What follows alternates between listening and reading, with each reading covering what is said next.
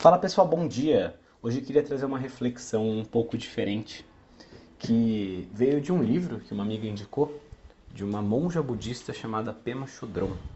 E a passagem que ela traz é muito valiosa no sentido de lembrar a todos nós que a nossa vida nesse planeta ela é finita. Eu vou ler um trechinho aqui e depois dizer o que, que eu acho que isso tem a ver com a sua saúde, com você, hoje, agora. É, no capítulo 20, o truque de não ter opção, ela começa assim. Os ensinamentos budistas são dirigidos às pessoas que não têm muito tempo a perder. Isso inclui todos nós, quer saibamos disso ou não. Do ponto de vista dos ensinamentos, achar que ainda temos muito tempo e que podemos deixar essas coisas para depois constitui o maior dos mitos, a grande loucura e o pior veneno. Isso, juntamente com nossa contínua e arraigada tendência para tentar escapar daquilo que estamos fazendo, obscurece nossas percepções e pensamentos. Se soubéssemos que vamos ficar cegos hoje à noite, olharíamos com saudade, olharíamos realmente, pela última vez, para cada folhinha de grama, cada nuvem, cada grão de pó, cada arco-íris ou gota de chuva, para tudo. Se soubéssemos que vamos ficar surdos amanhã, valorizaríamos cada um dos sons que ouvíamos. Os ensinamentos Vajrayana tentam nos assustar, fazendo com que despertemos para o fato de que o tempo é muito escasso e o nascimento humano muito precioso. E bom, eu não sou uma pessoa budista, é, li esse livro por indicação, achei que tem boas lições, mas esse fato de que nosso tempo é limitado e de que essa consciência nos faz aproveitar de maneira mais intensa é verdade independentemente da sua denominação religiosa ou da sua crença. Todos nós somos humanos, a nossa vida nesse planeta é limitada e finita. E justamente por isso que eu gostaria de fazer a pergunta para você. Nessa vida, nesse tempo que você tem aqui nesse planeta, você quer viver a vida dos seus sonhos ou dos seus medos? Sabe, se o seu sonho é se sentir bem, se sentir disposta no seu corpo, é gostar desse corpo em que você habita nessa existência terrena, quanto tempo você vai adiar para cuidar disso?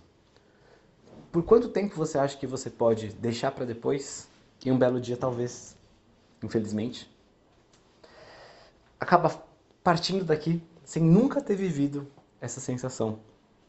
E digo mais, ao cuidar disso, da saúde, do corpo, da sua existência, você tem chance ainda de viver mais, de prolongar, viver mais e com mais qualidade esse limitado tempo que a gente tem aqui nesse planeta.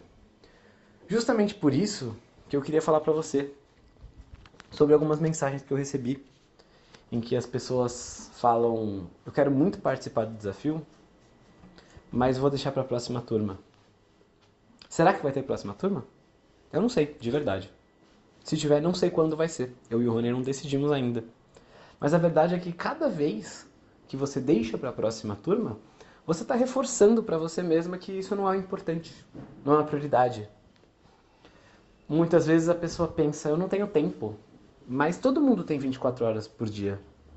Por que será que algumas alunas nossas, que às vezes têm um emprego, fazem pós, têm um, dois filhos, têm marido, um pai ou mãe idosos, conseguem criar um tempo para prestar um pouquinho de atenção no dia, 15, 20 minutos, prestar atenção nos ensinamentos do desafio, colocar em prática e ter resultados, e outras pessoas que não têm nenhuma dessas obrigações não conseguem. Será que falta tempo? Ou será que falta prioridade?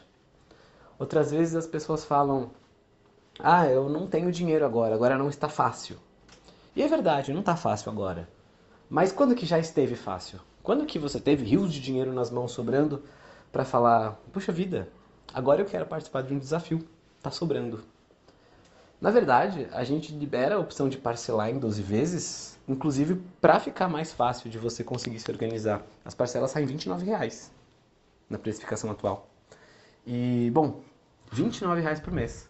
Se você está ouvindo isso de um smartphone, possivelmente você consegue se organizar. É menos de um real por dia.